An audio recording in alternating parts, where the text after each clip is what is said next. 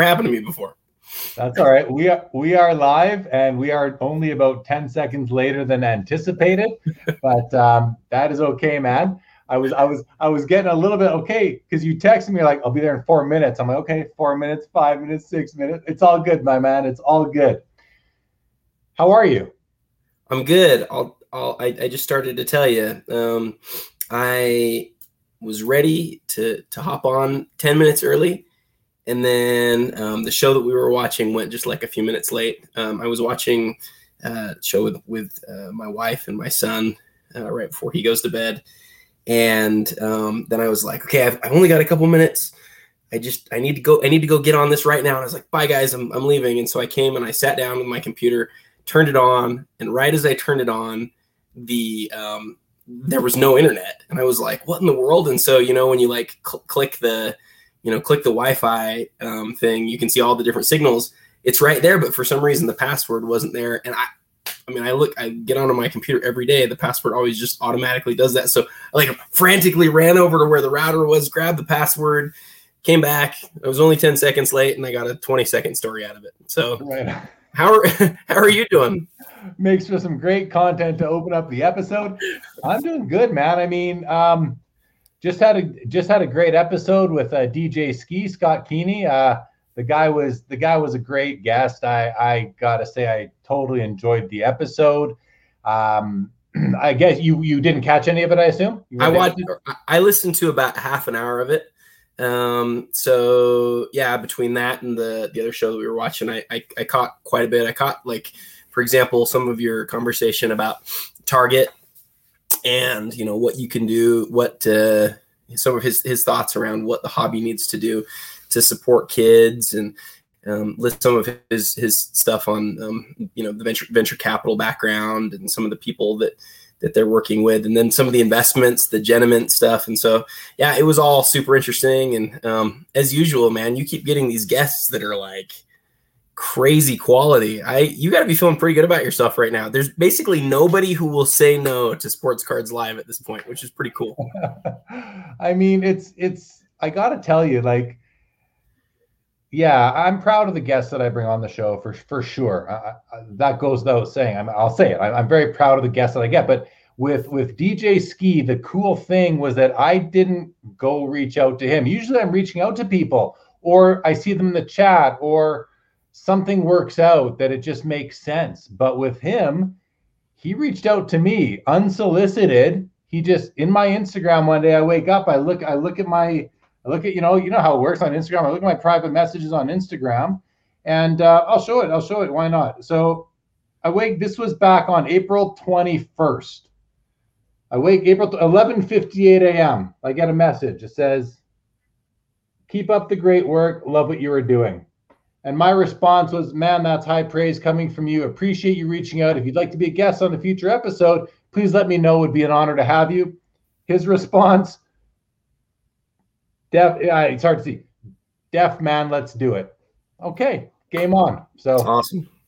Well, I mean, you, you like I said, you can kind of you can kind of think through the people at this point who are important people in the hobby, and um, I shouldn't say I shouldn't say important because everybody everybody in the hobby has their place, right? You don't have to be like a venture capitalist uh, in, involved in cardboard or a manufacturer of cards or you know the, the, the leader of a you know the leader of a um, a consignment shop or something like that to be to be important in the hobby but it does seem like at this point you've you basically interviewed all of the all of the people who are who are most known and or, or card famous as you as you sometimes say. Um, so it's a credit to like like i heard what you know i heard a few of the accolades that he was dropping on you at the end of the show. It's i hope you feel that man. I hope you're i hope i mean i hope you feel both like like humbled knowing that you got a long way to go maybe to reach all the goals that you've set for yourself but also at the same time like you've done some awesome things and you've created something here that's really special and i'm really grateful i get to be part of it. Oh thanks man. Yeah I, yeah.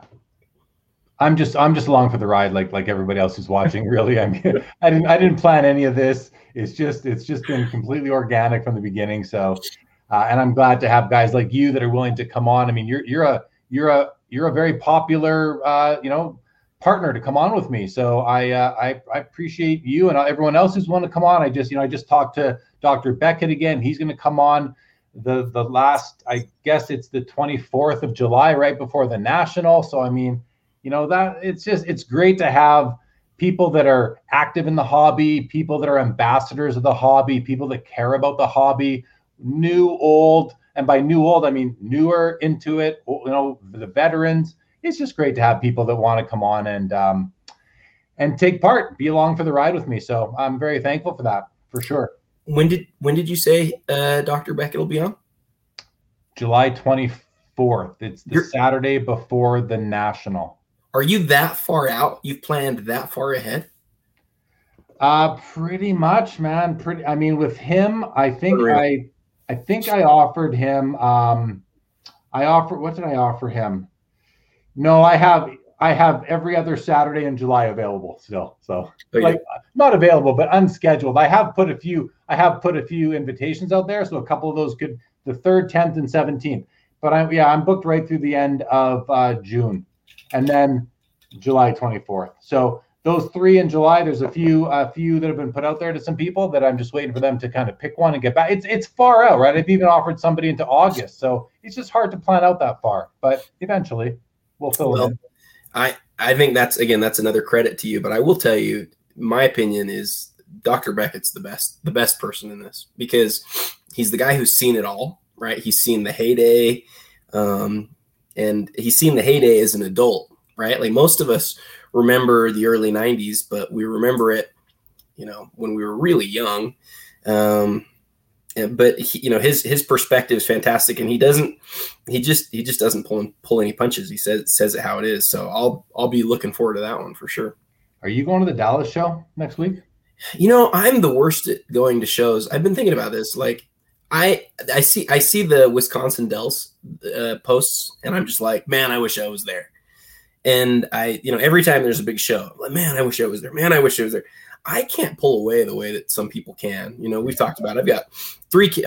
I had I had three kids. Now I have four kids. I've got. I almost just said I have three kids. I was going to say I have three kids and a baby. Um, but to leave to leave home for any for even a day is just hard for me to do. And so I try to go to one show a year, one big show a year, and and then besides that, like nights and, and and times where the kids are kids are awake and I've got to make sure I'm spending time with my wife too. Like that's the priority. Um, but everything that's not devoted to work and family is devoted to cards. So those are kind of the, those are kind of the priorities with uh, with some faith things in there too. So yeah, that's that's my life basically. Me too, man. Work, family, and the hobby. Whether it's the the the card aspect or the content aspect or mixing the two somehow that's that's my life too, for sure. Okay, let's uh let's we have a few comments coming in. We got some viewers with us, so welcome everybody to After Hours. May the 15th, we've got Adam Gray, editor in chief, basketball cards fanatic. I'm going to start with uh, with this uh, this comment here from Yamwax. Just got his second physical ep- physical issue of basketball card card fanatic in the mail today. Love it so much you know, I don't have any of mine yet because they are in they're they're kind of en route. They're with my brother uh, in Arizona, so I'll get them eventually once I bring up the supplement. We got Jordan Riker. Jordan Riker says uh, two hobby goats. Thank you for that compliment, Jordan Riker. Latrell Sprewell. What's good, Jeremy and Adam? Big fans of both of you. Thank you, Latrell, fan of yours. And Thomas Newman hits us with a super sticker tip. Thank you, Thomas Newman. Much appreciated. The big unit says Jeremy is the Walter Cronkite of the hobby. I'll take it. I'll take it for sure. Thank you, big unit. Jordan says, hope to meet you both at the National in July. Yeah, I told my wife uh, earlier today or yes, yesterday, I guess I said to her, the National's happening. I'm going. So hopefully, uh, hopefully it all works out, but I'm pretty certain I will be there. Junk Wax Investor, amazing guest for sure. I've been binging your older episodes, and this is the first time I've been able to indulge live. Well, awesome to have you live, Junk Wax Investor. That's really cool. I love hearing that when people come live or they listen to the podcast or they listen to the show on podcast format and then they come and watch one live. It's just, I think it's just, I'd rather have you live than on podcast, but I understand not everybody can do it on a Saturday night, right? So I get it. And and when you're watching live, unless you're behind and catching up, you can't go in, in faster speed. And I know when I watch and consume a lot of hobby content, I like to do it in uh, in in fast speed because it just saves some time. and I like to watch and consume so much of it. Rodman Martinez in the house. I have a picture of me, you, and Rodman together at the National last uh, in 2019. One of my favorite pictures. What does he say? Saturday with Sports Cards Live. Jeremy Adam, the National is getting closer. I hope we can spend some time together like we did at the last one. No doubt, Rodman. We will, my brother. We will. Colin Murray says the expo is four days this year. Yeah, so that's pretty cool, guys. The, the Sport Card Expo, you know, we have the virtual coming up on June 19th and 20th. I talk about it all the time. I'm going to throw it up in the banner right now for everybody. It's something I'm passionate about. I've been a, I've been a, a, a participant of the Sport Card Expo, and now Menzie is doing the virtual. This will be the third one. It's not a real expo. It's not well. I won't say it. it's not an in-person expo. It's virtual, so it's going to be different. But give it a chance. Come check it out if you haven't yet, or at least come hang out with me for a while. I invite you all to do that. But Steve has announced that the actual expo in November in Toronto is going to be four days. It's always been three days. It's now Thursday to Sunday. Talked to him on the phone the other day. I said, that's the best news I've heard in a long time. Four days. I love it. So congrats to him for for uh, expanding that to four days. Kyle Brown says basketball card fanatic is fantastic. Now, what do we have to do to get Joe Ingles some premium high end cards? we got card porn in the house. One of the biggest most popular, sometimes controversial uh, Instagram account. Great to have you, Card Porn. The two big boys are on tonight. Well, thank you, Card Porn. Great to have you. If you're if Card Porn, if you're ever willing to uh, expose yourself, I invite you onto the show. Open invitation to Card Porn. And my buddy Daniel says, Good evening, everyone. Jeremy is a rock star and such a great ambassador for the hockey card market. I'm very grateful for him. Keep up. Thank you, guys. You're making me blush here, seriously. But thank you, Daniel. I, I do appreciate it, man that's the end of the comments for now, Adam. So I got a couple kind of topics to talk about. I'm going to list them off quickly. Um, the Hall of Fame induction ceremony today. I watched it um, and I enjoyed it. So we can talk a bit about that. We can also talk about the national because it's a go. It seems like it's a go, which is just great news. We've got um, your magazine. Let's talk about what's going on with Basketball Card Fanatic. Let's give you a little a little bit of mic time on that and uh, and then the PWCC Premier Auction is it's live and it's up and running right now, and the it ends on Thursday, and I'm going to be doing a well. We now you've agreed to come on, and I, I said it earlier on on the first show tonight that you're going to be my added bench strength because you bring a perspective I don't. You you you can speak to basketball the way I, I cannot or the way I can try but maybe not succeed. So we're going to do it together. We're going to sit here and we're going to watch these auctions for a couple hours on Thursday night. It's going to start at nine o'clock Eastern. That's when the auctions start to end and they go into extended bidding. So we're going to capture that extended bidding period. So why don't we kick off with that topic, Adam? I mean, I'm looking forward to it. I've gone through the PWCC Premier Auction, 139 lots. Most of them are single cards, but not all of them and uh, I have it open. We can bring it up and kind of scroll through it too. But what are you? Uh, is there anything, any kind of storylines out of this premier auction that you're excited about? Anything that, uh, any single lots that you're excited about? You want to see new comp set? What have you, uh, what have you dug into so far? I'm a, I'm a pretty big Kobe collector, and there's a lot of really key Kobe cards. Um, there's some that I'm interested in, but um, as as is often the case now, stuff is so expensive that it, it's hard to hard to uh, estimate that I'll be able to actually um, get any of those cards. Um, but I I have my eye on a few of them. I think the big storyline that will come out of this auction is, um, you know, how well do these do these cards do on a non eBay platform? Because for those those of you who are um, are unfamiliar with the Premier auction, it is it is PWCC who you're used to thinking of as being like the leader in eBay um, card sales, right? Like I think they sell more on eBay than any other consignment shop for cards, maybe for of of anything, include uh, you know outside of cardboard too. I think they might be the biggest seller on eBay of anything. Um, but this is their first time going out on their own platform, and so they're both now a consignment shop and an auction house. And so it, the the question is how well does this new platform do?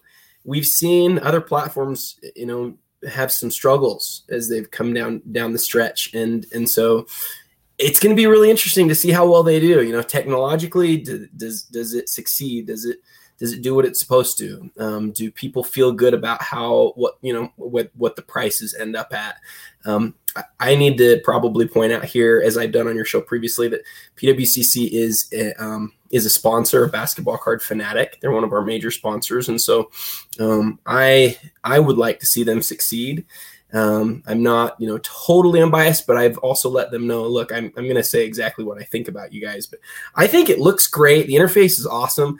I love that unlike some of the auction houses, before you place a bid, you can see what the buyer's premium will be. Um, I think it's pretty slick. I like that I can use my funds that are in my vault funds, my PWCC vault funds to buy those, those cards. And so, you know, I sold a couple of big cards a little while ago in, in anticipation of, of having um, a good, uh, something big show up on PWCC. So I'm kind of loaded and ready to to bid on some big items.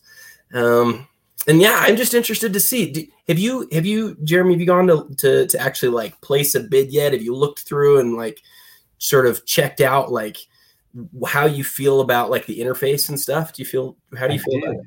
Yeah, I did that. I did that earlier today. I actually went on and I I didn't bid on it, on anything, but I did go through the process and stop just short of placing a bid. And I mean, from my from my perspective, it is it is slick. It's slicker than than what I've seen so far from many of the other auction houses in terms of platforms. I mean, everything else is pretty clunky out there. They're all using what seems to be that same platform which seems to be from you know the early 2000s, mid 2000s. So I think, I mean, PWCC they they they don't really mess around, and you can see that from their their item descriptions on eBay. They've always had the, in my opinion, the best looking item descriptions on eBay, where you could even link those high resolution photos on their website, right? So they were they're consistent with that. I just I saw it today for the first time. I thought, okay, this looks really good.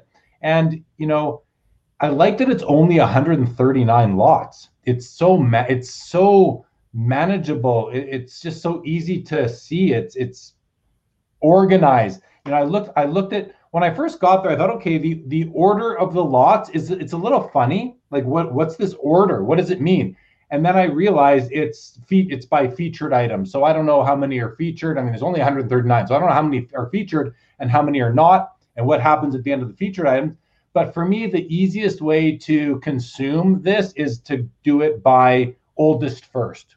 That makes the most sense for me. So I, I'm, I'm doing it on my other monitor. I can see by oldest first. And okay, so we've got some T206s and we go all the way through. We got some Jackie Robinsons, the Babe Ruth Goudey, and so on and so forth. And here, I'll bring it up. Why don't I bring it up since we're talking about it? Let me uh, let me do a screen share. So if anyone hasn't seen it yet, now, you got to keep in mind though that this they're looking at fifty thousand dollars and up in terms of yeah. values per lot. So here we go. This is this is what it. Hold on one second. One second. I just want to. Okay, here we go. So here we go. So you can see that here it is, and you can sort it by oldest oldest first, newest first, and then the the price, highest and lowest, or by featured items. I like this little badge right here, four days, 21 hours remaining. So this is what it looks like. It's as really simple as that. And if you come down to the Mickey Mantle here, you hit bid, it's at 50 grand right now, makes sense. Bid now.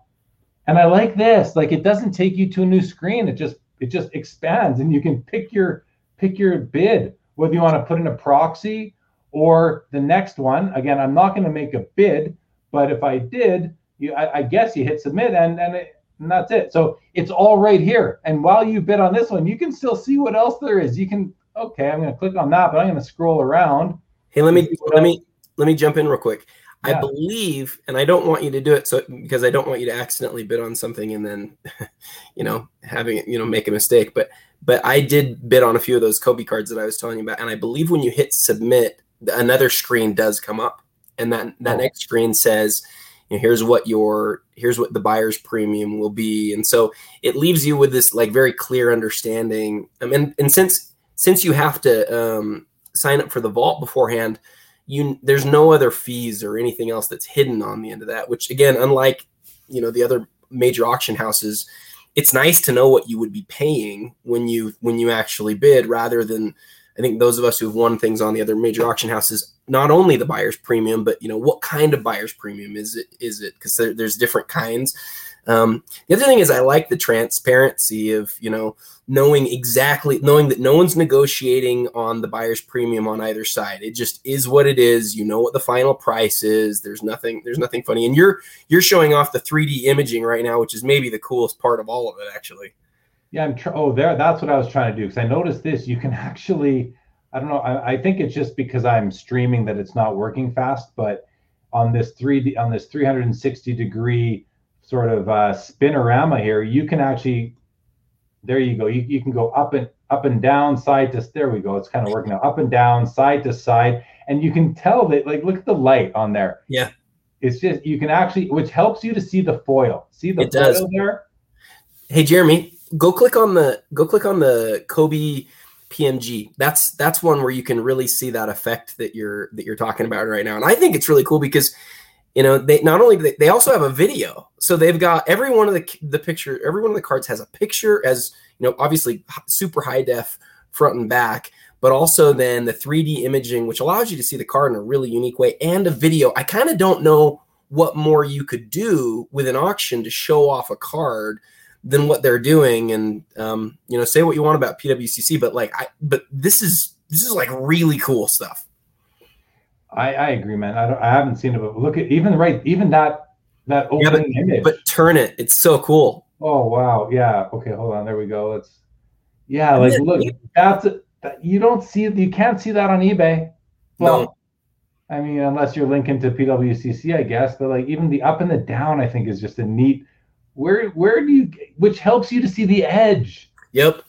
Right. You can see every part of it. I just it so so you have both transparency in the cardboard in a way that you haven't seen before and you see transparency in the bidding and like knowing what something actually sold for um i like again i and people people have lots of you know not so positive opinions about people but like this is awesome i think this is just a, a home run for them and the real question is let's see you know let's see if it works that we the, the, the auction could still you know the software could fail and they could have a, a, a, downage, you know, for a day or, or, something like that. And, and we'll, we'll see. But um, for, for right now with four out with four days and 24 hours to go, I think it's, I think it's really cool. I mean, I hear you as far as the, the, the, the platform failing only 139 lots. That, yeah. I think that, that kind of helps, helps uh, minimize the chance that I wanted to show this though. Look at you know pmgs are sometimes hard to understand what they are but that that angle right there you can see the ink lift off the card. Like these cards if you put your fingers over them it's almost like braille you know like they're they're bumpy because that that red that red ink is it was layered on to take to take the shape of the planets in the background. You can't see that on a flat scan like this one here. Like that's the same card. So yeah it's just really cool. but and this is technology. I'm not surprised that they, that they did that, but in any event, I mean, there's where are we here? There's there's 139 lots. You know, I like they've been putting out on you know, on Insta or emails lately. They've been putting out like all the Kobe's, all the Jordan cards, all the vintage baseball. It, it's I think they're doing a great job promoting it, and um, I don't know that I'm going to buy any car. I actually I know I'm not going to buy any cards from it because they're pretty much out of my price range at this point in time. But man, are there some amazing cards in here. So, but let's talk. So on on Thursday night, we're going to be going through. We don't know exactly how we're going to really manage this auction watch party, as I like to call them. It's going to be the first one, and and I, I want people to know if you're planning to join Adam and I for this on Thursday, just understand that it's not like the eBay watch parties that I've been doing where we know when they end. It's easy to go, well, easy enough to go from auction to auction. Here, we're going to be kind of jumping around. We're going to be focusing on one card at a time, talking about them a little bit, maybe talking about older comps, talk about the importance of the cards themselves, um, and open to suggestions and, and comments from the crowd on that. So please bring them on on Thursday night when we go live. We'll go live at probably uh, seven o'clock our time. We're in the same time zone, Adam, which is great for you and me. But that's gonna be six o'clock Pacific, nine o'clock Eastern. So, yeah, I'm looking. I'm looking forward to it. I, I I just think it'll be fun. I'm looking forward to it too. Before we move on from the PWCC thing, can I show something from the magazine real quick that I think is kind of cool? Yeah, for sure, please. So um, I only have one copy of this left. Unfortunately, this this one is is sold out. Um, we only printed 100 copies, which in retrospect was a, a big mistake. But um, but this this one this one is has been really popular with the gold with the gold look on the background. And the feature interview, um, we always we always have. Uh, we always have an interview with somebody who's uh, a leader in the you know in, in the world of cardboard and so this one was with uh, jesse craig and he's the vp of um, business development at pwcc one of the things that he he actually this is where they talked about 3d imaging for the first time. They, they hadn't talked about it anywhere before they talked about it on on basketball card fanatic. Um, but i want to show you the they i don't know if you because you i know you haven't gotten yet but they, there's a couple of pictures in here of a couple of uh a couple of sorry, I need to figure out which way I'm going. A couple of the um, um, machines that they have, they call them lefty and righty. The reason they're able to scan so many um, cards and so many more than than really anybody else is, is because they actually have machines doing like 99% of that work. Um, I just think it's so cool. Like, can you imagine like this little? He, he kind of described it. It's like this thing like goes can pick up the card, can put it on the scanner, can turn it upside down and like 90 90 something percent of that work is all done by a machine now um, maybe to other people that seems like something that should just be happening but i just i don't know. I just think that's really that's really cool that that's where the technology is at this point that we have not just machines scanning but machines putting the cards through the process. I think it's really that, cool. that is cool. And what i like about this platform is it is that what i see is can they scale it so that it's going to be for not just $50,000 cards. So that cards that that I might be able to buy on a regular basis, like I do from them on their normal uh, eBay auctions. Um, let's go to a few comments before we before I just they get out of hand and I lose track of them. Um, Dave Slipka, Chai Town Hustler, still here. Happy to have you for the evening, my friend. Uh, Yamwax uh, says to Rodman he should get Rodman to autograph the basketball card fanatic cover because the other Rodman is on the cover. I think that's hilarious. Uh, Jordan wants to know: Will Adams 2012 Prizm Gold Kobe be included in the in the auction? Don't think so, is it? No, you know, I had a few people say to me, "Hey, you're such a supporter of PWCC. You should send one of your big cards." The thing is, guys, I don't have that many cards that would qualify, and I don't want to sell them, so I didn't send any. But I would have loved to support them in that way, but I don't have anything to sell for right now. Something tells me they they have enough cards to sell, though. Like they they have this endless stream of cards, so and they got cards in the vault, and you know, so a lot of people moving cards in and out. So, but um, yeah, it, would be cool to have a card in this auction for sure, especially since it's the first one ever. Uh, card porn says um, it will be interesting to see if PWCC site can stay up when the auctions come to a close and the bidding frenzy starts. Their layout is definitely far superior to the other auction houses. Yeah, I agree with that. But I mean, again, only 139 lots. We we we yeah. saw Goldin's auction site, you know, with, with in the whatever the February, the March, whatever it was, it had some issues, but those are 5,000 lot auctions. This isn't this is a fraction of that. So I have to think. I mean, let me. I'm speculating. I don't know for sure, but if I were to bet on it, I would say that this site will not fail because 139 lots, a very small number, and they've put you can see the investment they've made. You just talked about a robot taking videos that are cards. You yeah. have to think that they have enough server power here to withstand it. So, but time will tell. Let's see. It, I agree with card porn. It will be interesting. And um, and you know, um, you know, we've seen auction houses kind of be scrutinized, somewhat attacked when there have been issues. If there are new issues, I'd like to see people praise praise the fact that it didn't that it didn't go down. Let, let, let's let's let's see it go work both ways. Would be nice to see. Junk Wax says the 360 degree view of the cards is cool. Definitely looks slick. Yeah, for sure. And I want to I want to also, along with Terry Fortune, congratulate Jordan Riker on winning the Sports Cards Live regular season hockey pool, which just ended. So congrats to Jordan. And Terry Fortune took home second place. So congrats to both of you guys. That was a fun hockey pool. We'll tweak the rules next year. None of this maximum roster spots and all that. and I apologize for that. Daniel says if the PWCC Premier auction card, sorry, the auction card tilting and flipping is off the charts. It really is. Terry says thanks, Jordan, and uh, Tristan says PWCC stepped up their game. I mean, I, that's a nice comment, Tristan. But PWCC's game has always been stepped up. They've all like for because for a while now you could click on the eBay auction for the high res scans and go to.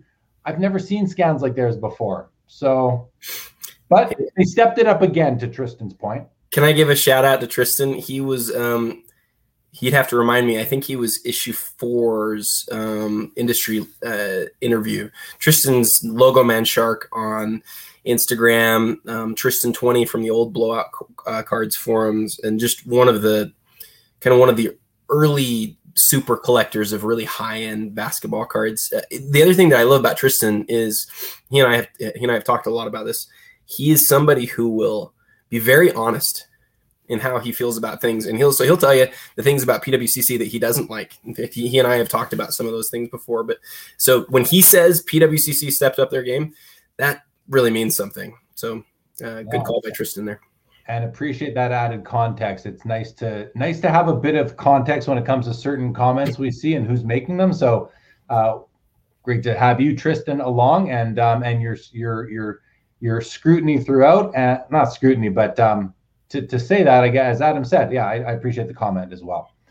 Colin Murray says it justify. Oh, there we are. It justifies the buyer's premium and shows how old and difficult to navigate heritage and Goldin is yeah, those those platforms are, and they're not alone using it. But as we've heard on this show from Ken Goldin, that he's got a new platform coming. And when he was on last time, I I think we said, okay, so by early Q3 or end of Q2. So I think he's if they're still on track by end of June, early July. So they've still got time to get there. And I'm not going to say I'm sure they will. I'm going to say I hope they do. And I hope that they're I hope the Goldin platform is as slick, yet it'll be different because you can tell PWCC is very proprietary. But I can't wait to see what Goldin's uh, what Goldin's platform looks like and just how how uh, usable it is.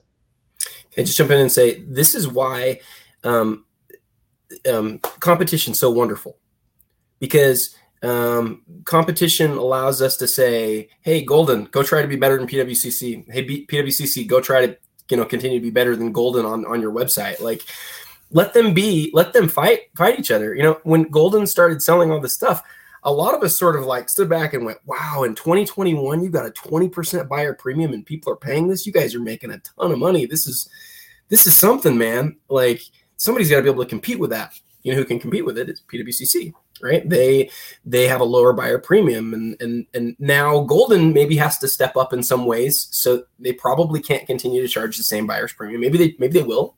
I don't know. Um, you know, maybe there's reasons why they can do that. I'm not sure, but this competition between these big auction houses is really great for us collectors because we can stand back and say, "You guys go fight, you go try to win and try to be the very best you can." I hope they both win, right? I hope they both totally succeed and the the sports card market continues to bring new people in and we continue to grow and um and uh, it's it's been an amazing last 24 months but no doubt, man. these guys go at it and like really compete against each other, it's it's like it was in the old day with days with Topps and upper deck going at. Like that was a good thing, and competition's good. For sure, for sure. A couple comments, and I want to bring up a topic. Colin says 100%. It is a test to see how it goes. Some really big cards in the next PWCC eBay auction. Mm-hmm.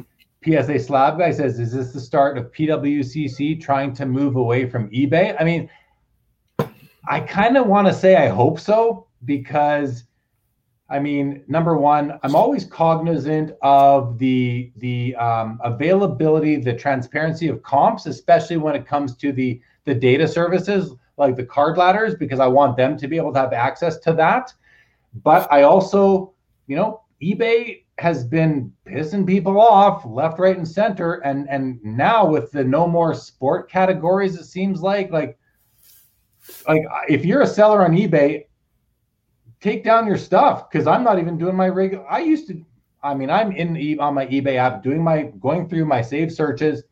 I don't know every hour, every hour at least. You know, I'm always in there looking to see what little blue lights have lit up, and I'm kind of just not right now. I'm I'm I'm I'm looking, but I'm like this this just sucks right now. So, boy oh boy, eBay what a bad time to mess up your search system because you've got people that are nipping on your heels like the PWCCs, like the Goldins, and you're just opening up the door for them. So I don't know what eBay's doing. Um, I, I would hope that they have a plan and that it that that that they didn't just mess this up because of some bad decision, but that's what it kind of feels like right now. What are your thoughts? Man, I have so many thoughts. I I have like a love hate relationship with eBay because I think they do so many things so badly, but they also have been like they've been huge for so long in so many ways. You know, they they pioneered so many things, right? Like just the idea of online sales of sports cards in an auction format that's that's ebay um, you know the idea that that anybody can go bid is is both good and it's bad um, I, I, will say that in terms of pwcc you know moving away from from ebay. ebay allows them and i'm again i don't speak for them. I don't know their mind completely. I did an interview right? I did an interview and and i've talked to them a few times and they they like i say they sponsor the magazine. But i don't know them perfectly. I don't know their mind. I would guess though that when it comes to 50 you're you're dead on Jeremy. When it comes to $50,000 items even 20,000 or $10,000 items that's a that's a pretty elite level. There aren't thousands of those that should be ending a day but PWCC is selling $200 cards too. And it's one of the things that Jesse talks about in here is he says you know he talks about like the breadth of of uh, values that you're that you see and the number of you know lower end sales that they do. It's hard for me to imagine that pwcc could create something that does everything that ebay does for that breadth of $200 to $2 million auctions. I i don't know if they can pull that off and i don't know that they want to my guess is that's not currently on the roadmap but again i don't know that it's just yeah. it's just a sense that I got from this from this interview with Jesse. I talked to him talked to him for about an hour, and and he seemed like he wanted to. He they were strong partners with eBay. And again, on a two hundred dollar item, or even on a five hundred or a thousand dollar item, I don't think that's a bad idea. I think especially for the cost and what they're able to actually sell the item for, and then you know the the small amount of fees that come out of that. I think it kind of it's hard to imagine they can beat that. I think that I think the you know I like I like your threshold to 200. I almost because it's a good one because it's almost worth their time. I, I I don't know for sure, but I would think it's maybe worth their time at 200 and up or whatever that number is. And then that level and beneath kind of falls in the COMC sweet spot. You know, once COMC gets through their issues and they're up running efficiently again, I can see that because otherwise, yeah, PWCC unless they're going to scale up staff wise huge and and put all these $50 cards through their through their robotic video guy. Um, I, I, don't know that, that that that really is conducive to, to their business plan. I don't know their business plan either, but in any event, let's let's move on from that for a minute here. Excuse me. Um, so I don't know how to say. I, I I know I've said this name right before. I can go with Jocelyn Montague says, uh, "Do you guys think SGC CSG will gain more of a share of the grading market if PSA takes longer than July to reopen, especially if their minimum cost to grade is fifty dollars or more?" It's a good question. I don't want to spend a ton of time talking about grading, but I, but I do want to address this question. Uh, so I'll take my first shot at it, and I mean, you know, the key word there is is you know if they take uh, if they don't reopen by July. I've heard that they will be, even maybe a bit sooner. I think I may have heard somewhere that they're, they're they are they are on they are trending towards that. So now, if it's 50 or more, I think 50 is a fine price point. I mean, SGC just lowered their price down to 30. I have to think that that that most people, I'm I'm not going to project for myself. I would spend the extra $20 to use PSA over $30 at SGC for myself. I can't say I'm not going to project that upon the whole hobby or anybody else, but I have to think that some people think the way I do too. So for the people that think that way, I mean, probably not. But overall, I have to think yes, there is some room, and um, so yeah, they I think they will gain more of the market share, especially if PSA takes longer than July to reopen those lower service levels. Um, and yeah, if, if those guys can can can compete on price, that's an important metric to compete on. There's no doubt about it. So I think the answer is yes. How about you, Adam? I yeah, I think you're um, I think you're spot on. Um, it's always a math game, and so if there comes a time where people can say, you know, you know, people can say, I can send this in to PSA or I can send this in to say CSG. And say CSG costs $30 less, but and and the card is going to sell for, you know, $20 less if you send it into CSG as opposed to PSA. Well, your net gain there is $10 more through sending it into CSG. Can I foresee a world where specifically lower end things like base Prizm rookies and things like that, that historically people have sent to PSA, um, or maybe now people might lean towards a, you know a less expensive option that also becomes an authority in the space? yeah i can i can see that. I just don't know you know? It's one of these things it's it's a good question.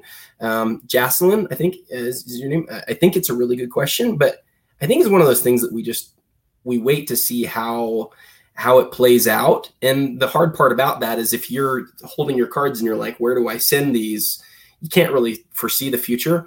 What i can tell you is i think that um, in particular the csg cases look really cool and they are um, they have um, you know they have a real like history in in uh, a tangential space right? They're they're a comic book expert and they they've done really well at that. And so um, if people start to like their cases and they can compete on price as jeremy said and psa raises their their rates so that it doesn't become you know easy to like turn that profit especially on lower end stuff i can see that for me i don't really grade lower end stuff very often and so I don't. I think I'll probably stick with PSA and BGS. Um, I still use BGS for my thick cards. I still think they do the best job on those. Um, so that's kind of how I feel. I don't think that, I don't think any of them are perfect. Um, and and often I, will also say this: like I went a year without sending anything to graders. Graders are not as important of a, a, part of my life as they are to to a lot of the people in the hobby. I don't think you have to use a grader to have a really um, wonderful um, experience with the hobby, but some people think so. So to those people, yeah, I think some people will go to SGC and C- CSG. So do I. So do I.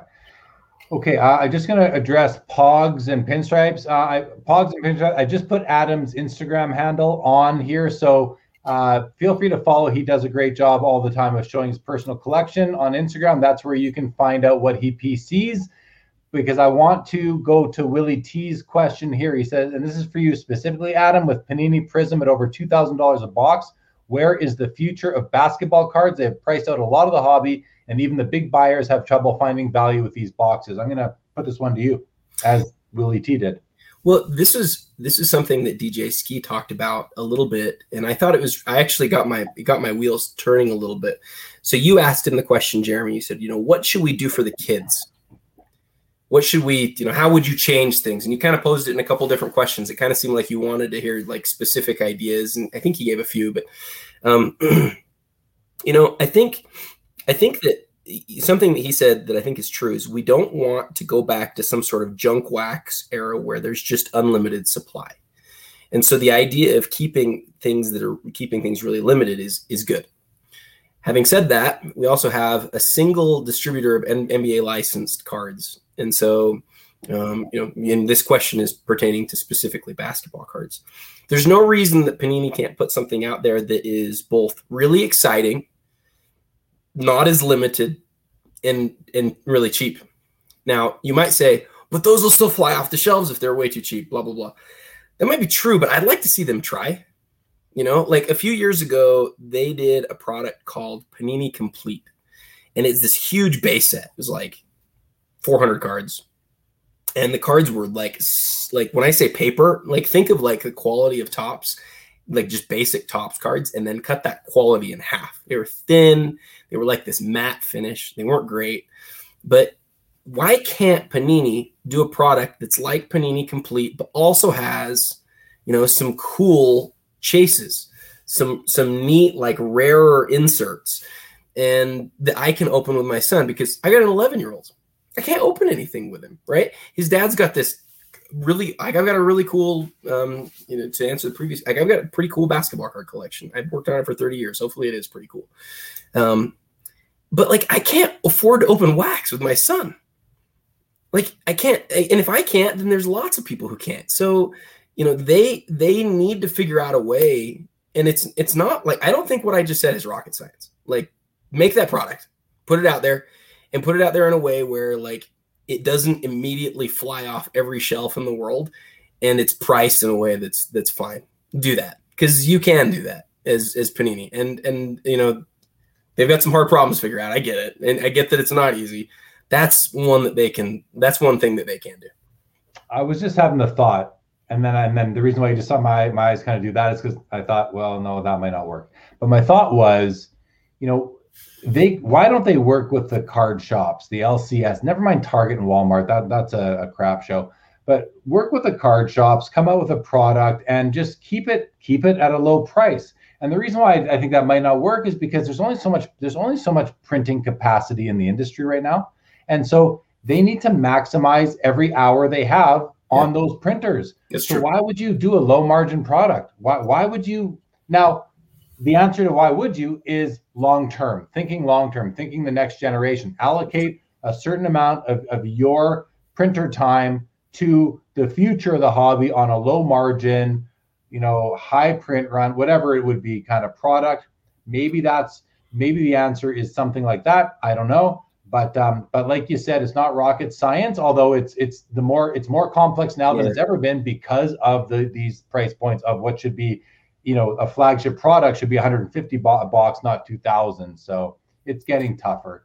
Yeah. Let me just, let me just say, I, I, you, you, you highlighted that in a way that I think is, is, is perfect. Um, they, they have constraints that we don't understand. And I've, I've talked to people over there and, um, I get it. it. When I say it's not rocket science, that maybe downplays how how hard the situation is.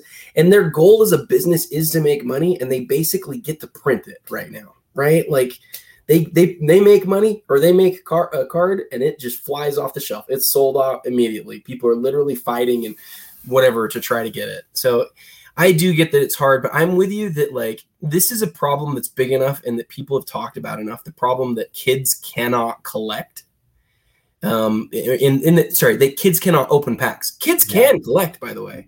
Yeah. you go you go get on COMC if you're a kid. In fact i like if i give my son a hundred dollars to go spend on COMC he can spend weeks trying to figure out what to buy and what he likes and what set he wants to do and and it could be a ton of fun. So you can still collect without being able to open packs but if i'm panini i mean i agree with you jeremy. If i'm panini i want kids to have that opportunity and that opportunity they don't have right now unless their parents are super wealthy.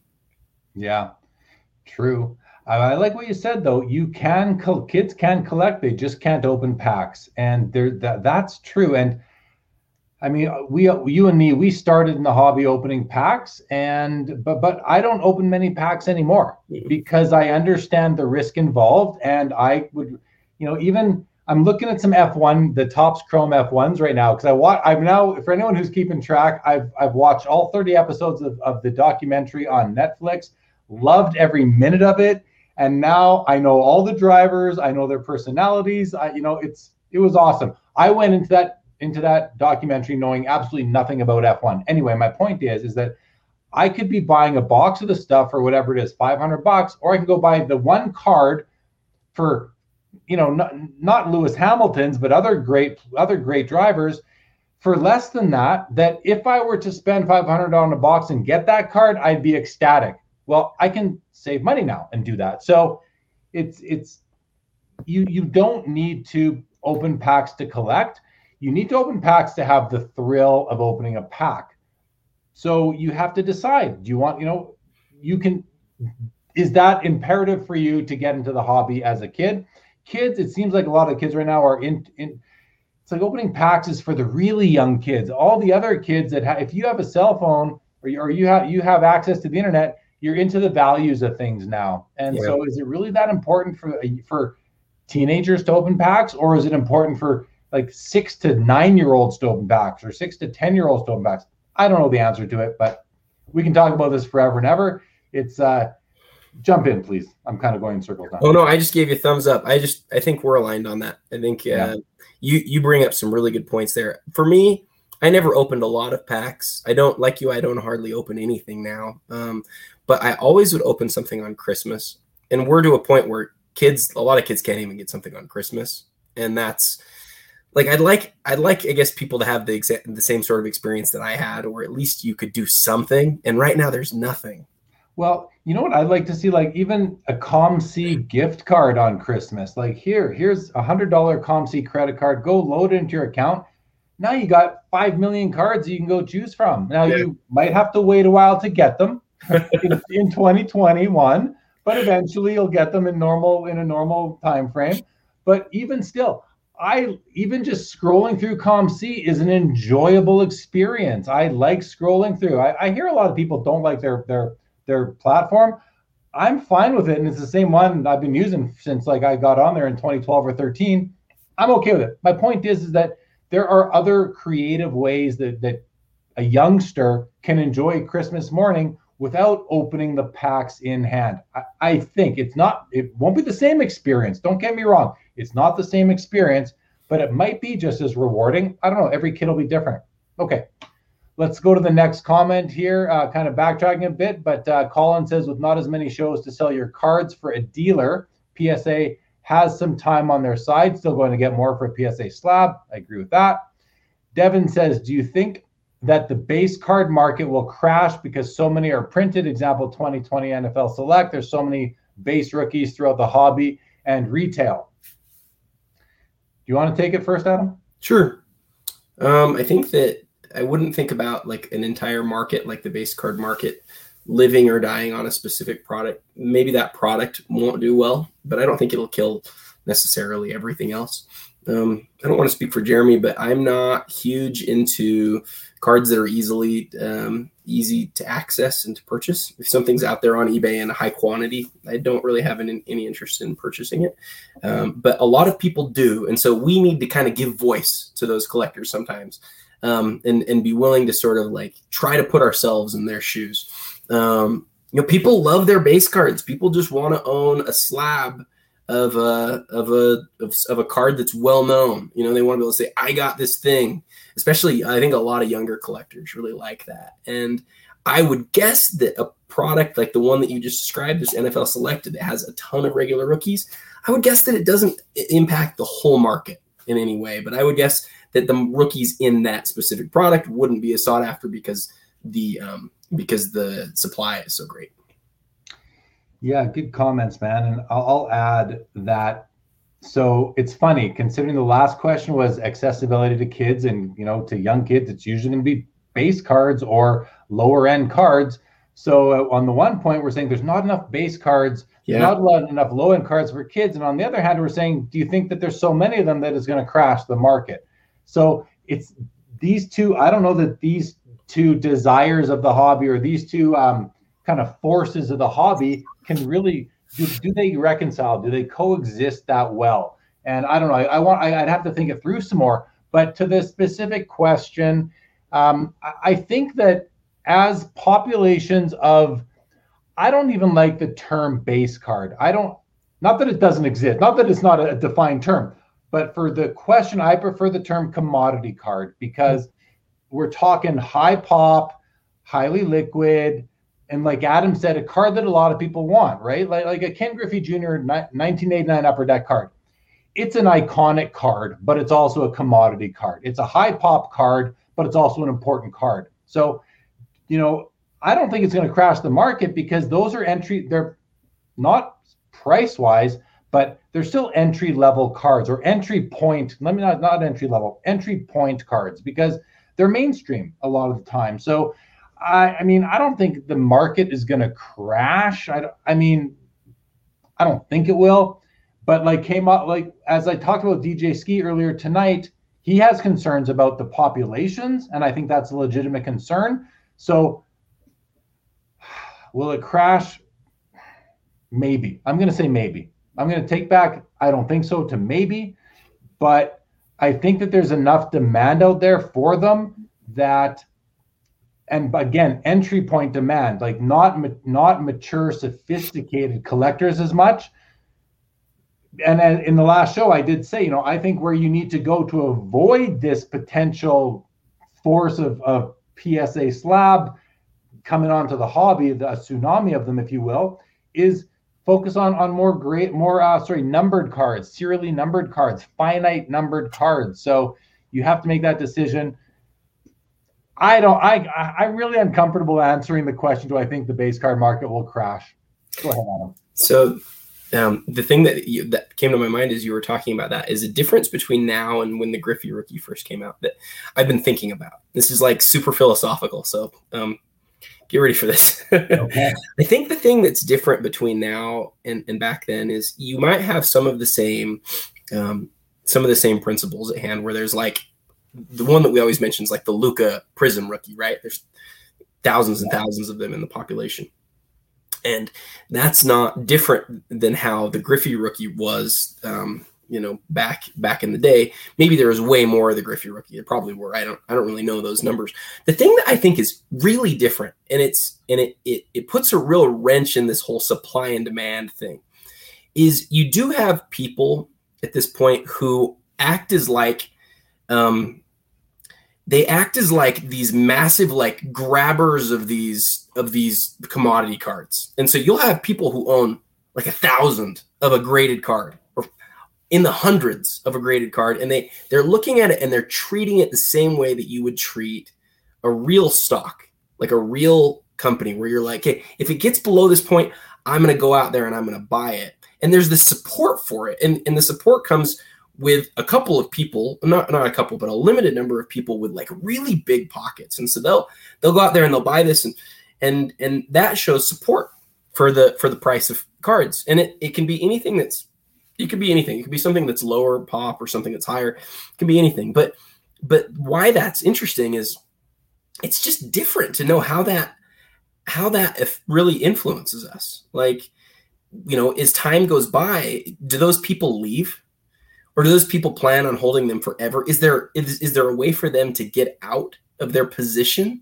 And I think position is the right word there, right? Mm-hmm. Um, I don't really know what happens. What I know though is that in 1989, people weren't going around in the same quantities as we have today with hundreds of thousands of dollars setting real price limits on things and treating those specific individual cards as stock. I think that's different, and and I don't know how it's going to play out, um, but I think it's really interesting and exciting to watch for those people. I'm personally not. I'm personally glad that I'm not exactly in the middle of that, um, but I'm not saying that there's not a ton of money to be made because I'll tell you what, if you go back in time a few years, if you were just if your goal was to just make money, you could have done a lot worse things than just invest in uh, in in low end um, commodity cards as you talk about. That might have been the best way actually to spend your money. Yeah, yeah you know, I, I, like your comment about like what do they leave? What happens to their position? You know, we, we do know like we've seen that tweet from, and I, I just use him because he's kind of you know a, a, bit of a poster child. Is the Gary Gary when Gary Vee showed that big table with stacks and stacks of slabs and however many Luka Prizm bases he has. What happens when when when him or someone like that, someone with that sort of inventory, a position goes and dumps them on the market? Are they going to do it in a real calculated fashion, like one a week, one a month, or are they just going to dump them? Like you can see some PWCC auctions where there's, you know, a couple dozen of the same card being auctioned off. What what if that couple dozen turns into a couple hundred? Not that PWCC would do that. Who knows? But eBay could do it. You know, a, a single seller on eBay could do it. What happens if and when that happens? Or do they sell them in in a lot of a hundred? Here's a hundred PSA 10, Luka Prizm basis sort of thing. But again, the person who buys that is what the same. It's just the transfer of ownership doesn't remove the question from the table and from being important in the hobby. So tough, tough to say. But um, okay, let, let's move on because we we're, we're getting way behind. And I and I know that I, I know that often what happens with Adam is that we go for like way longer than he wants, and then he sends me a private message saying, "Okay, man, when, when is this thing? when can I go to sleep?" So you let me know when you let me know when you when you want to wind down, Adam. Well, I'm good, brother. I'm good. Awesome, awesome. Okay, so I'm gonna I'm gonna look for our next uh, topic that we're going to that we're going to address here. Um, let's see. Uh, here we have Dave Sliepka says Devil's Advocate in the heat of the early 90s. Everyone said we were we are pricing out the kids, so they made 99 cent packs, and those brands bombed. And here we are. The hobby is fine, right? Like and you have to understand Dave Sliepka has been grossly involved, grossly entrenched in the hobby since then. You know, he worked for at Beckett for 22 years. He has his finger on the pulse of the hobby. So read this comment and and and and like embrace it. I, I can't tell you that enough. And if you want to learn more about Dave, he was uh he, and you were you didn't watch the show last week. He was he was our guest uh, last Saturday on on Sports Cards Live. So thank you, Dave, for for jumping in. And you know I appreciate your insights all the time. Junkwax says, Do you think this could be caused by the price that these companies need to pay for these exclusive licenses? I imagine these exclusive licenses are not getting cheaper year over year. That's a really great point, and that's definitely one of their inputs. That's part of the reason why. Why now? I don't think it doesn't really justify the secondary market price of, of wax or or really anything, but it certainly justifies or or causes the primary market price of, of these of, of of wax for sure. And I have to think that with the attention the hobby is getting, that when these things come up for renewal, I, we're either gonna we're either gonna see competition or we're gonna see increased prices of licenses. Now that's just me thinking myself. I have no idea if that's true or not. Carson Cruz says, tag pure graded X on Instagram with a video of your son or daughter asking for cards this Christmas, and we will send them a SP sample promo slab from our vault of their favorite player team. Just pay shipping. Well, that's really nice, Carson Cruz. So, Carson Cruz, I want to speak to you directly for a moment if you're still there. Oh, I think you are. I mentioned last week, and, and I guess you're with a new grading company called Pure Graded X. Um, I'm inviting all the new grading companies. I'm putting it out there. If you want to come on the show and speak to the Sports Cards Live audience about what you're doing, just send me a message and we'll we'll, we'll get you on and plan for that. So um, I, would love to hear from you, Carson Cruz. Carvin Chung in the house, my man Carv. Welcome to the show. Always great to have you. Stephen Foley from South Florida says, should Panini hit the reset button on releases so product is not coming out so late, i.e., hoops, premium, stock, and select football? They can't, Stephen. They cannot. Everything is coming out late because of the third party vendors on printing. It's just the way it is going to be for you have to think at least another year. And we as a hobby have to just accept the fact that 2021 products are going to come out at the end of 2021, maybe even into 2022. And while some people will say, well, is this still a 2021 product if it comes out in 2022? The answer is yes. Yes, it is just we just that's just one of the things you just got to accept and deal with it. I'm not talking to you, Stephen, directly, but it, you know it's just the way of the world right now. We're not the only industry that is experiencing these delays in thing. You know, my parents are renovating a house and everything is getting pushed back, pushed back, pushed back. It's everywhere. So we just have to accept it. But I don't, and, and, and now directly to Stephen Foley, I don't know if that was the spirit of your question, but if it was, there you go. If it wasn't, feel free to clarify. Adam, anything to jump in with? No, I, I, I think you're you're wise. Uh, I haven't thought a lot about the the backlog um, from um, you know from the printers, but I think you're right. And um, COVID slowed everything down. I, I think you and I probably have a like mind on this. I just I tend to be more patient, and you know, and kind of you know give them a, give them the benefit of the doubt. That's that's my approach, man. So we're we're like minded on that for sure. Corey Carr Sorry you're late. Family obligations. We'll have to watch the replay. Glad to have you, even if you're just checking in right now, my man. Carson Cruz says in 1989, I ripped several boxes of Upper Deck and never pulled a single Griffey. yeah. yeah, well, what was it, like a 700 card set? So, yeah, yeah, it was tougher to do it back then. Still don't have one, dude. You, I mean, that's a card. To me, it's like the Wayne Gretzky rookie. You know, if you collect hockey at all, unless you only collect a single player, like my friend Carlos only collects Mike Modano. He does not need a Wayne Gretzky rookie. I completely understand and accept that. But if you dabble in hockey here and there, you need a Gretzky rookie eventually, you know. If you dabble in baseball, you need a Ken Griffey Jr. rookie card. Number upper deck number. To me, it's it's such a cool card also because it's the number one card in the very first set they ever did. I know it's not the first card they did. There were some samples, whatever they were, but to me, the number one card of the first set they ever did is the is an iconic card kind of like it's kind of like uh, initiation type of thing into the hobby, right? You got to get yeah. that card. Of course, you don't, but you know what I'm saying. Carvin says in the 1990s, lots of collectors built war chests of singles too, just bought raw. And I can corroborate this. I had a shop 91 to 94. And I remember I had I, one customer comes to mind. He was back then, he was an older gentleman, older, probably in his 50s, maybe his 60s, and he used to come in and inspect all the cards and put together nine nine sheet nine a nine pocket sheet of every rookie in the in the upper deck hockey set. And he was with a magnifying glass back then. But I'll just put that out there. I would I would jump in and um, and just say to Carvin, I I agree. There was a there was a um, when I worked at the old uh, House of Cards in Salt Lake City.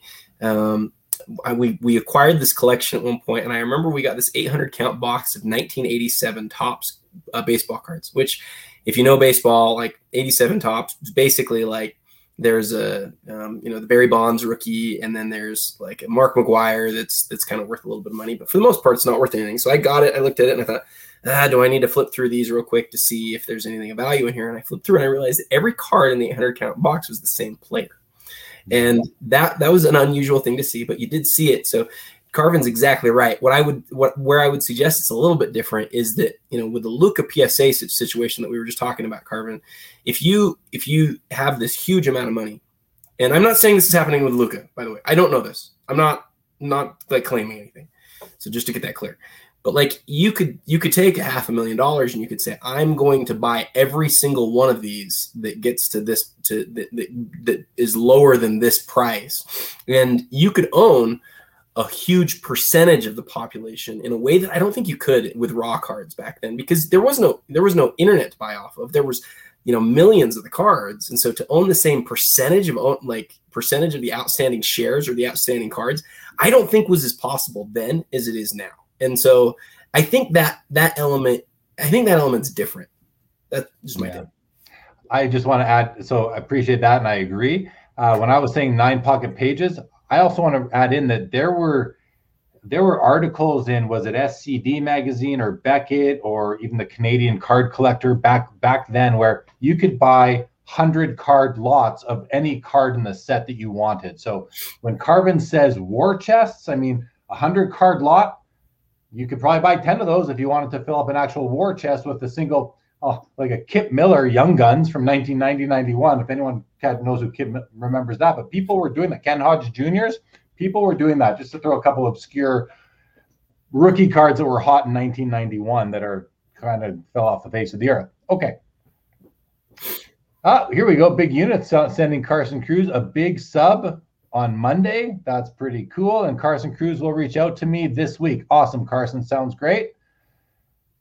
Let's see what else we got here. Uh, Junk Wax says Donruss Griffey rookie card better than Upper Deck for me. Personal choice, like the Donruss better. That Donruss card, I've got to tell you, like with that purple border, it has really grown on me over the over the last several years. Now, to me, the Upper Deck is still a much more iconic and important card, but as but I take nothing away from that Donruss. It's a cool card too, no doubt about it. I agree with you for sure. Uh, Sliepka says Brian Gray has a thousand plus, right? I don't. Uh, oh, of which card? Of the of the Luka or? Who's his favorite baseball player that he buys? Acuna. He loves Acuna. Not sure how many he has of that. BJ Sal, good evening. Welcome to the show. Peter Chow says Kip Miller was a Hobey Baker winner. That's true for sure. Alan Barber says, "Oh, what's up to unit?" Okay, so we're oh, and Carson Cruz says BJ still waiting on the Mitch Richmond and Jerry West logo. Okay. You guys, if you're new to the show, you notice I bring on most of the comments until I realize you're talking to each other. Then I catch on and I don't integrate them into the show, but I might do it by mistake. And if, if you are new to the channel, guys, welcome. Please subscribe on YouTube. I greatly appreciate it. I'm getting close. I want to hit 3,000. If I can, I want to get to 3,000 subscribers. I remember early on when I saw someone that had 3,000 subscribers, like, wow, three thousand. That's that's huge, you know. And I'm I'm I'm teetering on it now, so it'd be really cool to get there as well. So appreciate it. Uh, here, try. Sliepka has a 100 lot of 1991 score Karl Dykhuis and a and Nelson Emerson if you need any. Yeah, Nelson Emerson played for my Winnipeg Jets back then. Jordan Riker says, if you could rip one 2021 product to add to your PC, regardless of price, what would it be? I mean, I don't even know what the 2021 products are, Jordan. I don't really follow the new wax as closely as some. So I, I, I don't know. I mean, I can't wait for uh, Skybox Metal Universe Hockey to come out. Otherwise, I'm going to give you an answer. I love the looks of immaculate basketball. or football. To me, that is the nicest aesthetically speaking. I think it's well. You look at the RPAs in Immaculate. I think they're way nicer than those from from National Treasures. Just personally speaking, I think they present a lot nicer. So I'll go with that. Flaw, sorry, Immaculate basketball, basketball, maybe football. Depends. I'd have to look at the rookie class. How about you, Adam?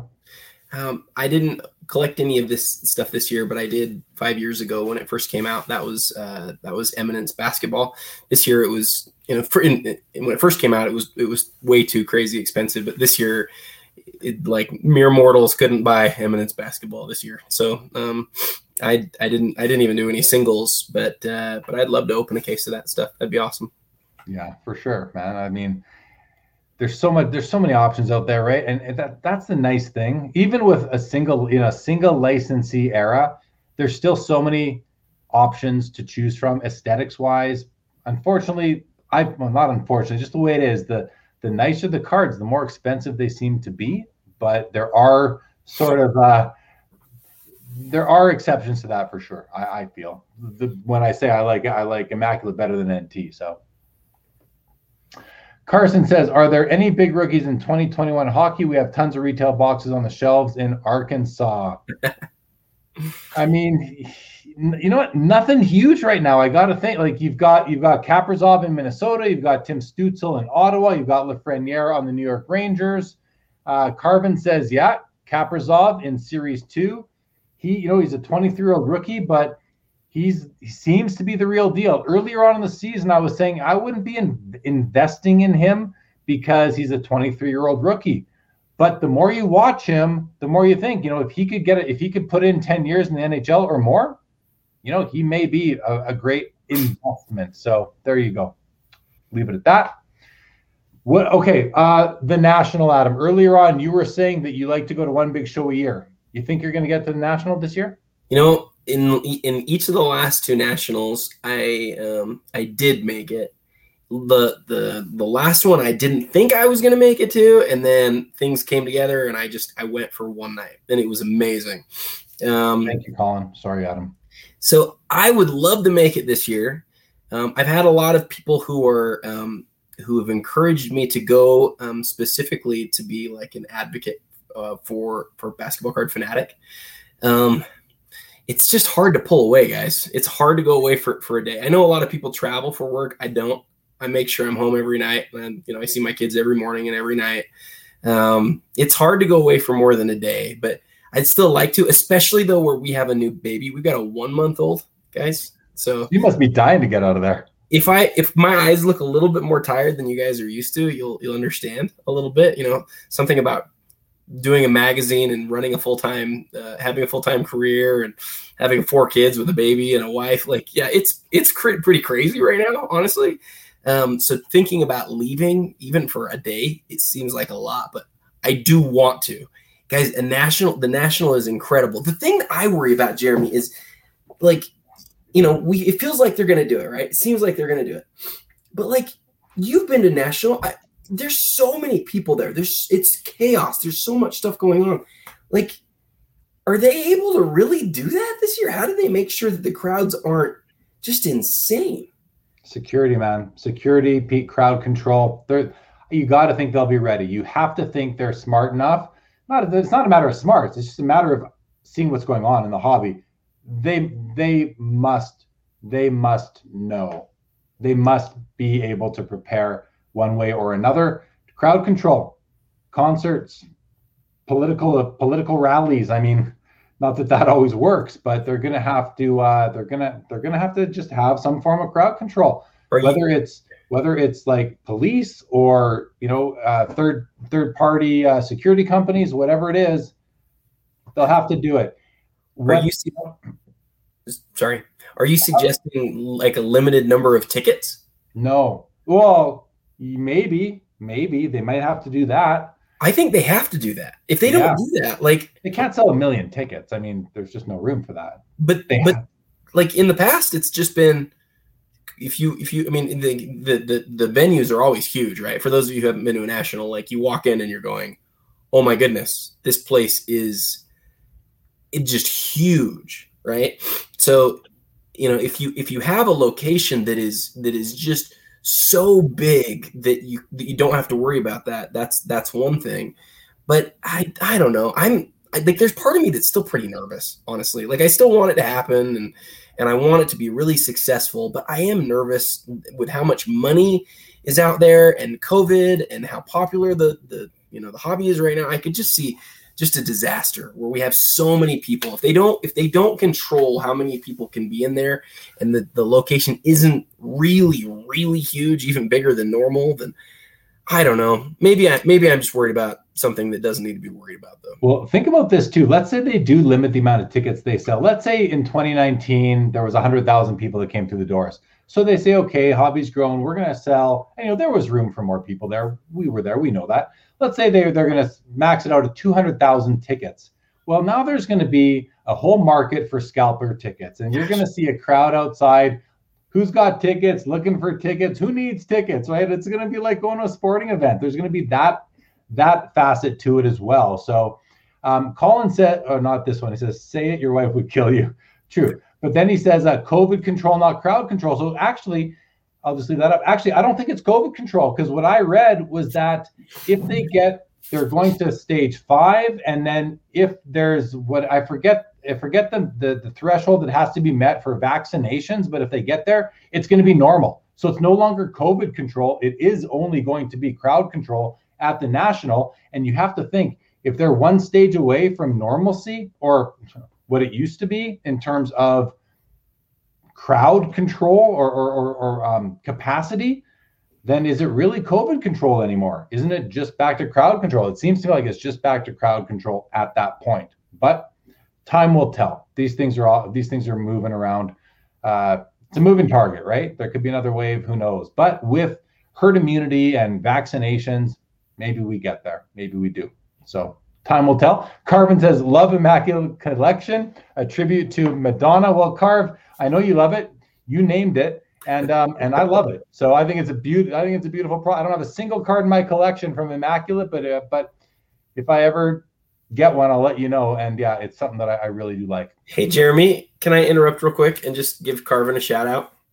No, he gets enough of them. I'm kidding. Go for it. So real quick, um, this is it's it's in it's still in its sleeve that it comes at it comes in the mail, but um, this is the most recent issue of Basketball Card Fanatic, and the big interview this month is I was really lucky to be able to to talk with Carvin. You know, Carvin, we're we're lucky that we have people like Carvin, specifically that we have Carvin to who who can you know opine on so many things, talk about things that are going on in the in, in the hobby, and talk about things that have gone on in the hobby. He's a wealth of knowledge, and he's so approachable.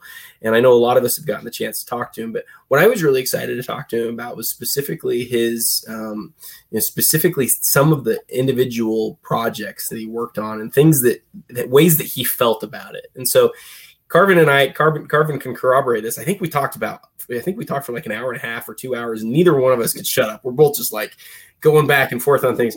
I got to tell you guys, when when we were done, the initial um, interview was like twenty something pages, which is the whole length of the magazine, or at least a good portion of it.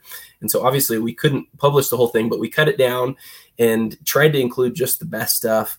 He's just awesome, and um, and his perspective is is incredible, and he's he, he's a straight shooter. He'll tell you exactly what he thinks. It's funny, like I asked him one of his question, one of the questions about about um, you know his favorite years of exquisite um, and he told me he's like, yeah, I don't really like that set as much as this as this as this other set. And I just thought that's so cool because he was, you know, at least partially responsible for both of those sets, and I think directly responsible for both of them. So, you know, this is probably you know my my quick second to just say I think that the the the magazine with people like Carvin, you know, get the magazine gives us access to them in, in a way that like is similar to what Jeremy does here, but it's nice to have it in that in, in that printed format and to just have the real highlights from those interviews. The magazine teaches and it informs, and it's a voice of collectors and really smart people like like Carvin. Um, and you know something like this, Car- I hope Carvin feels proud of this. Um, you know, it's a it's the magazine's the sort of quality that you wouldn't mind putting on your on your coffee table and having somebody come over and say hey what's that and sort of glance through it and um, it was a pleasure for me to, to interview him because you know as you know jeremy he's just he's just an incredible wealth of knowledge for sure, man. And not not only is he a wealth of knowledge, but he's very generous with his information. Um, you know, I spend a lot of time on not as much the last couple weeks as before, but on the Clubhouse app, and Carvin is on there quite a bit as well. So we're often in the same room, uh, talking to each other and talking to the other, talking with each other and to the rest of the people that are in the Clubhouse room. And he's literally on there for feels like I know he works from home, you know, and he works all hours a night. He services the the Asian region, so he's on there pretty late, and he's on there fielding question after question, providing clarification after clarification to people. But like you said, he tells it like it is because he has the knowledge, the industry insider experience. Where if someone, you know, says something that you know, you know how people on the hobby are, we like to think we have all the answers to all the problems, and really we have none of them because we have we are working with incomplete information and he has a lot more of that information. So he, he can round out the context for people, and he does it on Clubhouse and in your magazine, and when he's on my show, does it a lot all the time. So he's there sharing this experience, which is you know on whatever media it is, whatever platform it is. Again, the magazine, a live stream, or Clubhouse. Yeah, it's great. Okay, great shout outs to Carvin, obviously a pillar of the hobby, and as as Bless and Break says right here, Carvin should be a mega millionaire for creating Exquisite, the Cup, uh, Immaculate, etc. So, yes, ag- agreed with that. Can you can you imagine, Jeremy, if we'd figured out what the market cap of that of of all of Carvin's creations? it's it's like it's in the hundreds of millions of dollars. Now easily, it is easily. Maybe it might be in the. It's. I don't think it's in the billions. Maybe. Maybe. It's definitely, it's definitely hundreds of millions though. It's crazy. Yeah. Now, and then not to take anything away from him, but he was part of a team. You know, he led a team. He was yes. part. But there's, you know, again, not taking anything away from Carvin, but I just know from even the company I work for, you know, I'm just one one year one. We're all one cog in these machines. Yeah. We all play a role. And one of the best things I've ever heard, I, I've had some excellent mentors in my life, and one of them said to me, you know, when I'm going up the elevator to my office, doesn't matter who's in the elevator with me. And this is like a leader of the company. You know, may, say the CEO.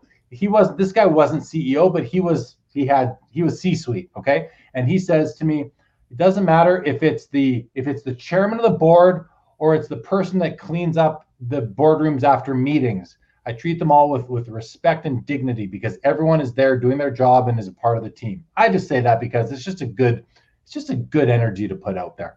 Yeah. So I'll share that. Um, Colin says that not everyone is going to trust it. The next national will be the big one. Now that's a great point, right? Not yeah. everyone's going to trust it, but but at that same time, at the same time, Colin, so many people are just going to do it anyway. They're going to go and they're going to be mask off in the in there. Some will be mask on, some will be mask off. They'll have no problem filling up that hall. There's enough people that that will trust it or will take the leap of faith. For so, sure. But the next one will it be the big one? It, yeah, I mean it's going to be big too. I think we got a couple big ones coming. Uh, Jordan says uh, to both of us, would you expect your experience at the national to be very different than in the past, since your hobby popularity has grown significantly since 2019, Beatles Mania? I mean, okay, for first let's let's trade pop. Let's let's swap out the word popularity because we all have we we all not everybody agrees with everything we say and not everybody loves us and all that. Not everybody likes us and all that stuff. But hobby um, recognition, I think, like we're more recognizable now because our faces are out there. Um, I yeah, yes, I certainly expect my experience at the national to be very different because of this. Yeah, 100% I do because I know more people through this experience and more and, and even more people are familiar with me and i certainly expect people to come up to me and say hi i see it on other people i see it when other other content creators go to card shows in the last few couple months here and you see people coming up to them saying hey i love your podcast I, I, I, love your content i get that in private messages all the time i certainly not like I, i'm not i don't feel i'm entitled to it but i certainly ex- expect it's going to happen so i and i'm gonna it's gonna be very it's gonna be enjoyable and fun i mean I'm not going to deny that. It's going to be it's going to be enjoyable for people to tell me they like what I'm doing. Who doesn't want to hear that? So I certainly do expect that. Jordan, how about you, Adam? Um, yeah, I I um I think this is a really thoughtful question by Jordan. Jordan's a really smart guy, and I'm glad he's I'm glad he's here.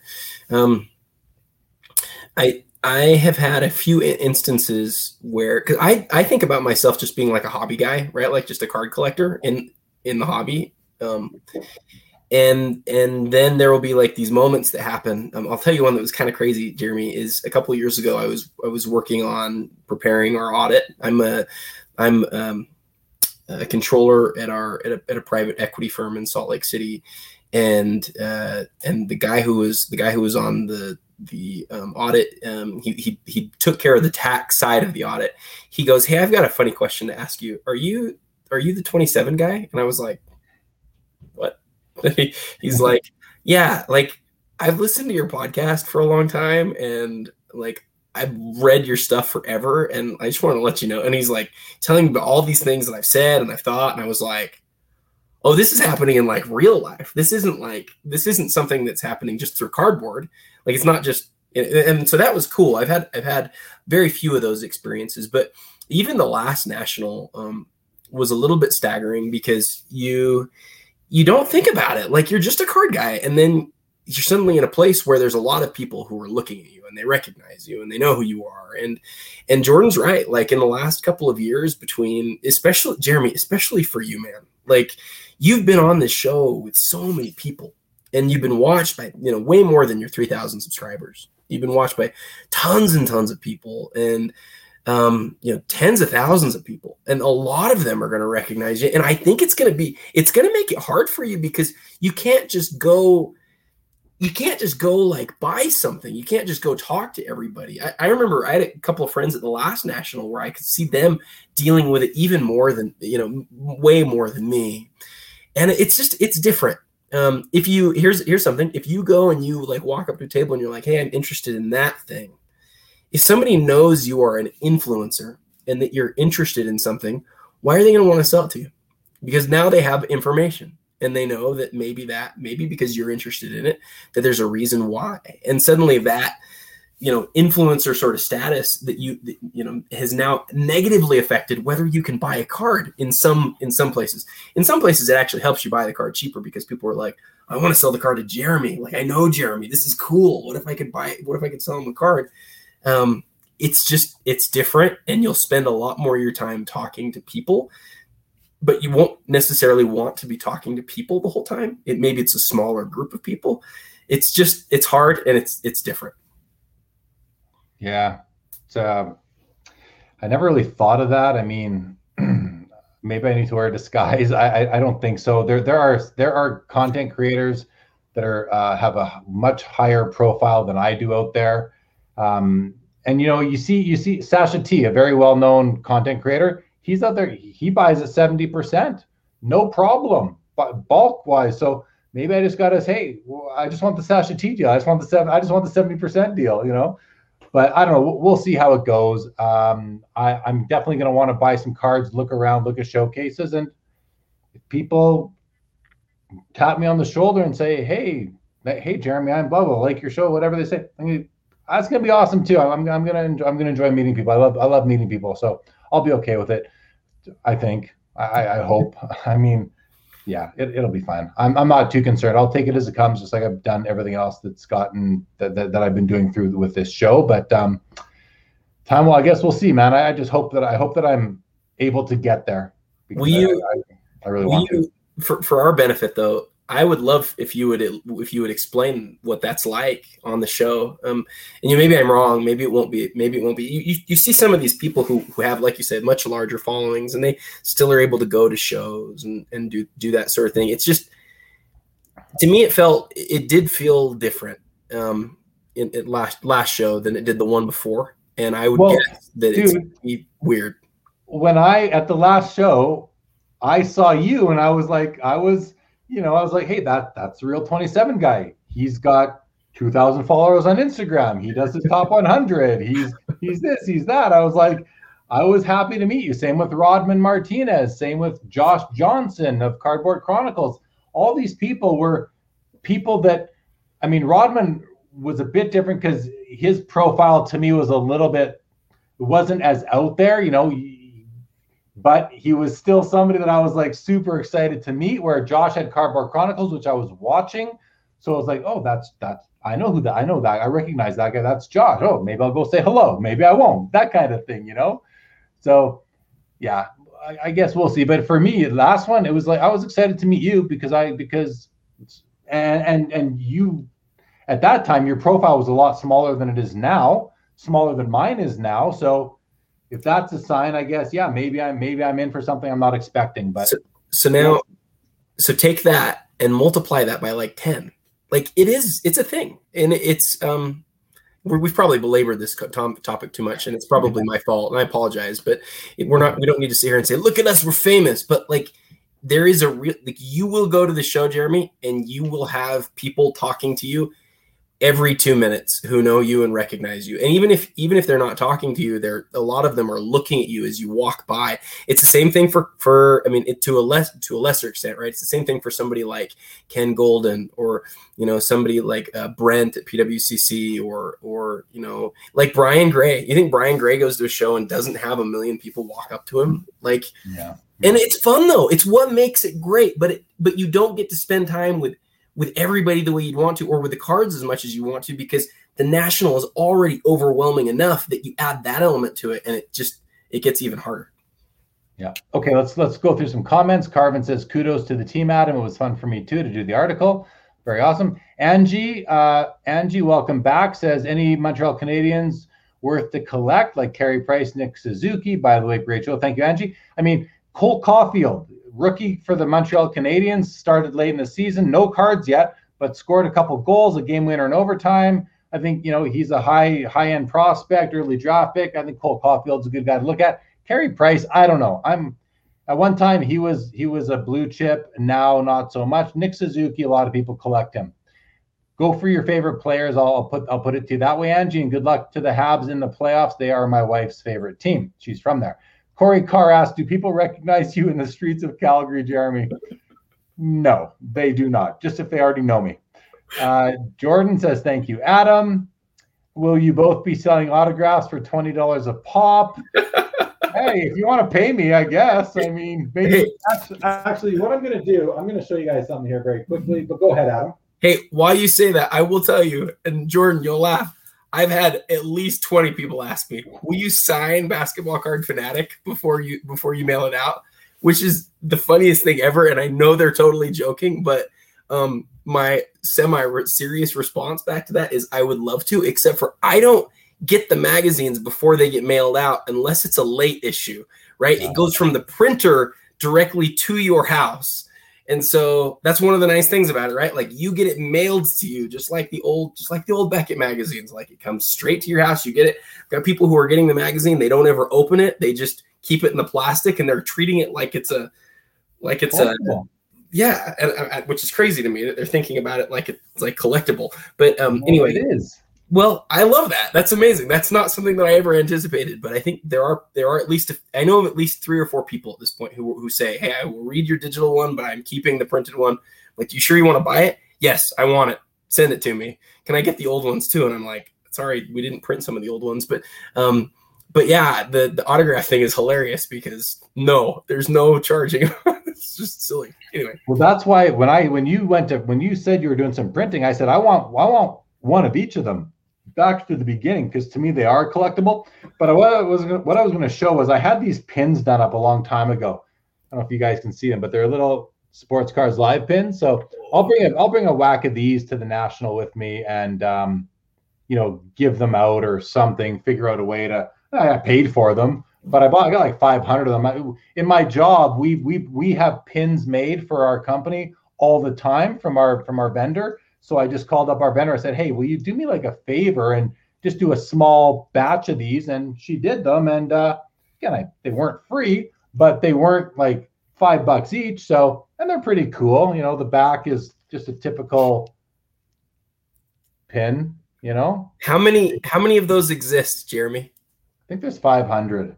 There's 500 of them. I don't have one of these. What do I have to do to get a, an SCL uh, pin? Well, every time I every anytime I send somebody a card now, like whether it was through from the virtual or wherever, I throw I throw one of these in the in the bubble mailer. I just include it. there's this guy started off uh, on Instagram a, a Gretzky's road trip account. So he sent this Wayne Gretzky card and he's going to track it. We keep on sending it along. So I, I, had it. I mailed it off just like yesterday, actually, to the to Seattle. Somebody in Seattle, and I threw five of them in there, and I said, keep one for yourself and pass the next four along. So just getting a, a few of them out there here and there. So anyway, that what do you have to do? You just you, there has to be a reason for me to send you something versus just a pin. But I'll save you one. Don't worry. I've got to buy a card from you. I think. I just need to send you some. I'll, I'll hold on. I'll hold. I'll hold on. When are you, gonna send? When are you gonna sell your Jordan Jambalaya? Never, Jeremy? man. Never. Can Never. Do, you, do you think I could do? Do you think I could do a front of a magazine that's like an oval, like the like Jambalaya? a die cut. A die cut issue. I've already thought about it. I'm not, is that is that possible? But I think the magazine printers will say no, and I think our designer Black Griffin cards would kill me if I actually proposed. Yeah, that, so. that's some constraints. Uh, Willie T asking me, will I be signing at the next expo? I don't. No one's asking me to sign at the expo. Uh, Colin says, go in disguise. Jared, six foot nine. Yeah, I, would be. People would think I was Justin if I went at six foot nine. I'm tall enough as it is. Uh, hey, we got we got Sean from Victory Investments in the house. Check out his new album, Hobby Hobby Remixes. Oh man, this guy, can I just say, I don't know, I don't know Victory Investments. He's the funniest guy. I like I will get his songs stuck in my head for a day, like a whole day. And they are great. He I don't know how much time he puts into those things, but like it's worth it. Whatever amount of time he's putting in. I love it. He just posted again. Uh, Adam, how do we find out more about your magazine? Well, Sean, it's on the bottom right now. Just uh, you can just message Adam on at basketball card fanatic and he will uh, help you subscribe. That goes for everybody. I've been streaming it here. I, I definitely try to help Adam out with the magazine. So uh, if anyone's interested, just reach out to him and he will hook you up with a subscription or uh, one time issue, whatever you want. He sells single issues, he sells annual subscriptions, he even sells lifetime subscriptions. How many lifetime subscribers do you have now if you if you want to divulge? Well, we don't we don't do lifetime subscriptions. Hold on, I'm pulling pulling up something real quick that's that's kind of funny that may may work. It may not, um, but uh, we don't sell them for the physical copy. We only sell them for digital. the digital. Um, but the the digital, uh, I think we've sold. We, we've only sold like three or four of them. It's it's not very many. But one of them is from the Big Three Hockey, who is one of your guys. So yeah. one of them actually came from you. I've had a number of people who reach out and they're like hey, how much is it for a lifetime subscription? The funny thing about running a business like this is it's hard to know how to price things, right? And I and so I came up with this price once upon a time, and um, the few people who who've, who've bought it bought it. I don't want to cheapen it for somebody else though. So I wanted to want to show. Oh, whoops, let me show you this real quick. I set up a oh shoot, I set up a QR code to go to the link to buy it, and so it's kind of fun because you know you can just I like QR codes. You can just scan it, you know, like you do at restaurants right now. Um, I thought that would be fun. Oh, here it is. I set this up the other day. So, oops.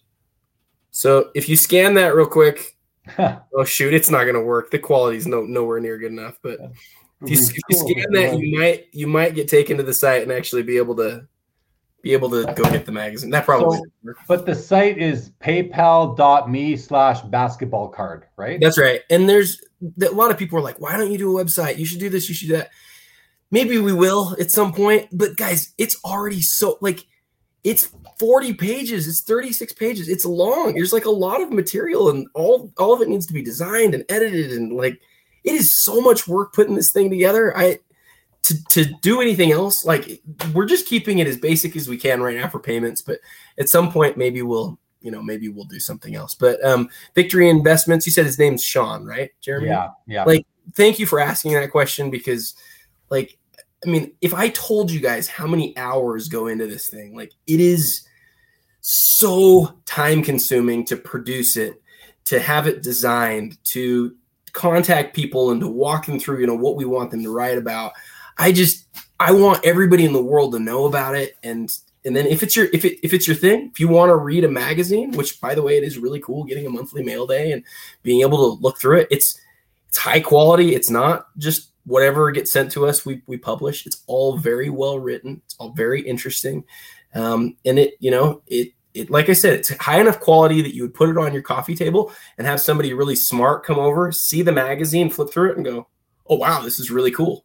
Like it has indices, it has interviews with you know industry leaders, it has content created by the you know by collectors, and it's for collectors. It's not just for investors. It's for people who love cards and want to know more about it. And um, and my favorite part of every magazine is um, the final uh, article in everyone, which is which is why it's art. And if you want to understand why why cards are art or why a specific element of cards are art, listen to Black Griffin Cards. He has a, he comes from an art background. You'll know that immediately as you start reading it. It's very smart, and um, I read every one of them and just shake my head at how awesome it is. So that's my plug. I'm not good at plugging things, but like, oh, you're not bad at it, man. I mean, you because you're passionate about it, right? Well, so I I just look at it, Jeremy, and I go, 12 bucks to get that every month in the mail. Like it is, it's it's over 100 hours, over 100 man hours goes into every every issue. Like it's just 12 bucks. Like I'd love for it to be free, but the amount of labor that we're putting into this thing, like, got to charge for it, guys. And on that note, our sponsors that are that are our new sponsors, we've got some new ones and and our existing ones. Like, thank you guys for believing in us because I want it to be big. I want it to be so big, and I want it to like, it, you know, we're gonna we're gonna be in we're we're in thirty ma- uh, thirty LCSs this this uh, oh, this wow. month. Um, that for the most part, that's only you know one magazine, but we've got a few. Um, you know, both Mealy Pops, uh, Pull Wax. Um, oh gosh, there's another one that, that, that, bought a bunch too that I can't think of off the top of my head. But we've and then we've got another one, another one that we've got at least five that like bought a bunch of issues for for sale in shop. Like, thank you guys for being willing to like believe in us to bring them in shop. You know, you'll see them sitting there in the shop. Support the magazine because if you buy them from the shop, they'll reorder for us from us. And then, you know, we'd love to be in every shop in, in the United right. States. Well, man, and, it, it, can only go in one direction. You keep putting this passion into it. You keep bringing the great interviews, the great articles. You know, you keep it consistent. It's only going to go in one direction, and then uh, eventually, hopefully, uh, if capacity allows for it, you can expand into other sports as well. So, I mean, that's what I would put out there. So, if only we had somebody who knew hockey and had time to run Hockey Card Fanatic, Jeremy. If only, if only. person. If only but we're you know we're it is it's too much right now for us to continue to, to do everything that we're doing um you know so it we've, we've got a we've got a ways to go but we're getting there okay matt well no i i love your passion for it i do love the product i i'm a subscriber i appreciate it and um and a, and a physical version subscriber as well okay uh, Colin Murray, said more about this. People are going to want picks, graphs, the whole nine yards. Picks are cool. Like, why not, right? If you I, I get that. Graphs a little bit, a little bit weird, but but whatever, I guess. Um, Colin got Bobby Burrell autograph on his book. See, that's a book, right? When you're an author, that the authors are cool, right? Yeah, I, I get every hobby book. I, I I have Bobby's book autographed as well. Only makes sense to me that way. Jordan says there is a Gary V, Carden, Allen, and Ginter. What would you both say if they approached you to do the same? I'm a hard yes. I mean, of oh, course I want a real card and a real pack. Are you kidding me? Of course that's a, I do. That's a dream come true, man. Dream like come true. Carvin, Carvin has one. And yeah. I can bet I bet you anything. Carvin looks at that card and he's I know he signed a whole bunch of them. Like, I want a Carvin autographed Allen and Ginter card. And I want a Jeremy autographed Allen and Ginter card. Absolutely. Yeah.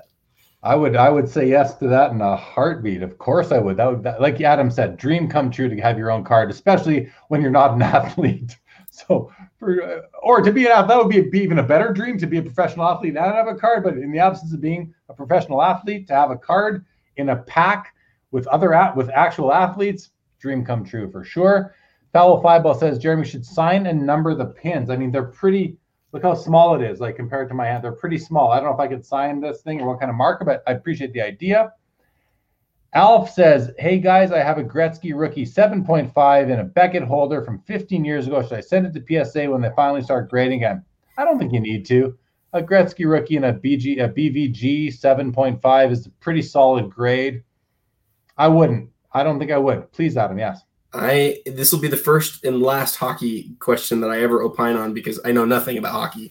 But I do love I love old slabs, specifically from Beckett, because you can see the date that they were. Um, you can see the date that they were actually graded. This is one of the questions that I asked Nat when I when I interviewed him um, for Basketball Card Fanatic a, a few issues ago.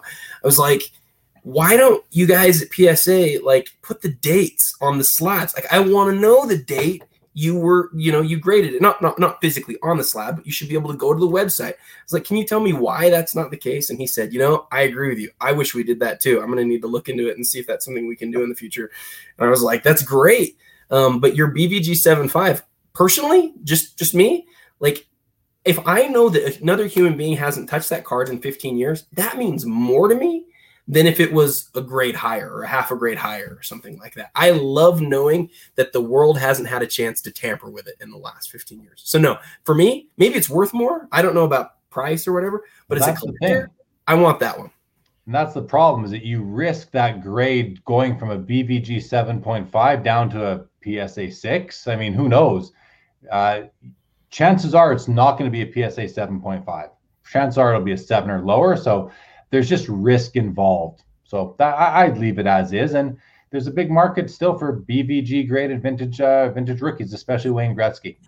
Uh, Sean at Victory Investment says, Adam, I was sitting on my riding mower for about an hour and a half on Saturday and listening to a podcast you did months ago with Chris from House of Jordans. You talked about the magazine, and I was definitely interested. So there you go. Very nice. Mickey Pascarello, welcome to the show. Alf, you are welcome. Tracy Shamer. Adam, you would look good with glasses. Okay. Uh, Tracy, Tracy, I need you to reach out to me on Instagram and prove to me that you are really someone by the name of Tracy Shamer. I'm starting to disbelieve it. I, I, I don't. All that matters is what my wife thinks. I probably need glasses, um, but uh, because I've been looking at a computer screen nonstop for the last 20 years, probably like you have, Jeremy, I probably need glasses or contacts. But I haven't been into the old eye doctor for a long time, so. And you have like a four week old. what's that? And you have like a four week old along with three other children, so you're t- you're just I mean, it's a tired lifestyle, a full time. It's a tired. Running, running it's a, a tired lifestyle, but yes, I probably need I probably need glasses. There's my strange answer to Tracy's to Tr- Tracy's uh, funny statement there. and you're now on Sports Cards Live twice within five days. So I thank you for making yourself available for that as well tonight and on Thursday, guys. Remember, this Thursday, nine o'clock Eastern, Adam and I will be going live to cover the PWCC Premier Auction as it ends. We'll be covering the extended bidding period, looking at what's going on, watching some bids come in, talking about some of the lots, this and that. We'll have we'll have a lot of fun with a a very specific kind of show that night. Joe Perot says, just no stickers, guys. no stickers. Right, I'm gonna. I need to get a sheet of of sticker autograph. We need to get sheets of sticker, the stickers that are used by athletes. Hey, Carb, can you send us some some sticker sheets? hey, if Carvin if Carvin can send me some sticker uh, sheets, I'll I'll just slap them all on on on the the BCFs for now on, and that'll send that'll make people printer. really happy. You can send. That's what you can do. Send them to your printer. Yeah, they can affix them to the car before they ship them out. That they would sense. totally do that, and yeah. they would charge me another dollar an, an issue, and then I would literally make nothing on each issue. It'd be great. But you can charge 20, 20 more for the autograph versions. No, I can't. oh, it's too funny, man. Too funny. Okay, well, hey, we're we're at the hour 50 mark. This has been a this has been a great time. I think we I think we've had a great show. We we kind of kind of a couple topics we might have beat to death a little bit, but that's okay. We're we're allowed to do that. So any final comments from the chat, guys? Load them in there right now if you don't mind. I'm going to throw up one more time for uh, for Basketball Card Fanatic. Just send a message to at Basketball Card Fanatic on Instagram, or you can just go to I don't have it on the ticker right now, but PayPal.me slash basketball card. PayPal.me slash basketball card, and just send Adam some money for how much are you how much are you subscribing? You may as well let them know right now in case anybody wants to do it. Awesome. So uh, there's two different types of subscriptions. If you are somebody who wants it on paper, which most people do now once they once they see the hard copies, I think they they like that. Which is too bad because we actually don't make as much money on the hard copies. Um, but they're three uh, three months for thirty five dollars or 12 months for $130. Um, if you want to just do digital, you can do three months for 25 bucks or a year for 90. Um, so grateful for all of the support, guys. It's um, it's it's so cool to to have people really interested to get the content. Um, I will tell you the coolest part for me is to have to have people reach out and to say, "Hey, I read one. Can I get all the old copies, or can I? How can I subscribe to more?" Or if you if you just try one, most people have tried one have subscribed for the future because it's it's it's like I say, I think it's high quality. I think you'll like it. It is, guys. It's high quality. Check it out. If you didn't hear those prices, just rewind and listen to them again. Where to send the money if you want to subscribe, I highly recommend it. Okay, so we got uh, Big Unit. You're welcome, Willie T. Always a fun night. Keep up. Thank you, Willie T. Jeremy says, get on Clubhouse. That's Jeremy Stein, a great Clubhouser. Get on Clubhouse, Adam. Thanks for the great show. I mean, I you're in my Adam. I sent you an invite a long time ago, and you're in my pending invites as as already invited, not yet accepted. So uh, feel free to accept that if it's if the if the invite is still good. Thank you, Tracy. I appreciate the shirt comment. this is the Tragically Hip, one of the one of the best rock bands ever come out of Canada. Some people don't like them. I was a fan. Probably saw them live 20 times over the years. Okay, guys, that is it. Thank you everybody for tuning in. I'm gonna go on to Clubhouse, see if there's anything going on there. If any, I'm gonna open up a room in the Sports Cards Live club, but it'll be open to everybody. If you're not following the club yet, please do. And um, I don't know, I don't really have anything specific to talk about. So bring some topics, bring some comments, questions, whatever you want. Greatly appreciate it. I am not collecting McDavid clear cut Tim's cards, uh, Alf. I am not. Uh, otherwise, guys, thanks for joining us. Next Thursday, me and Adam will, will be covering the PWCC Premier Auction, and then I'll be back next Saturday with back-to-back sports cards live and after hours. So, um, Adam, say goodbye, and everyone else, good night, and thank you for joining. Jeremy, you're the man. Thanks, thanks for doing this. Hang tight right there one second. Good night, everybody. Unless we see you on Clubhouse. Have a great week ahead.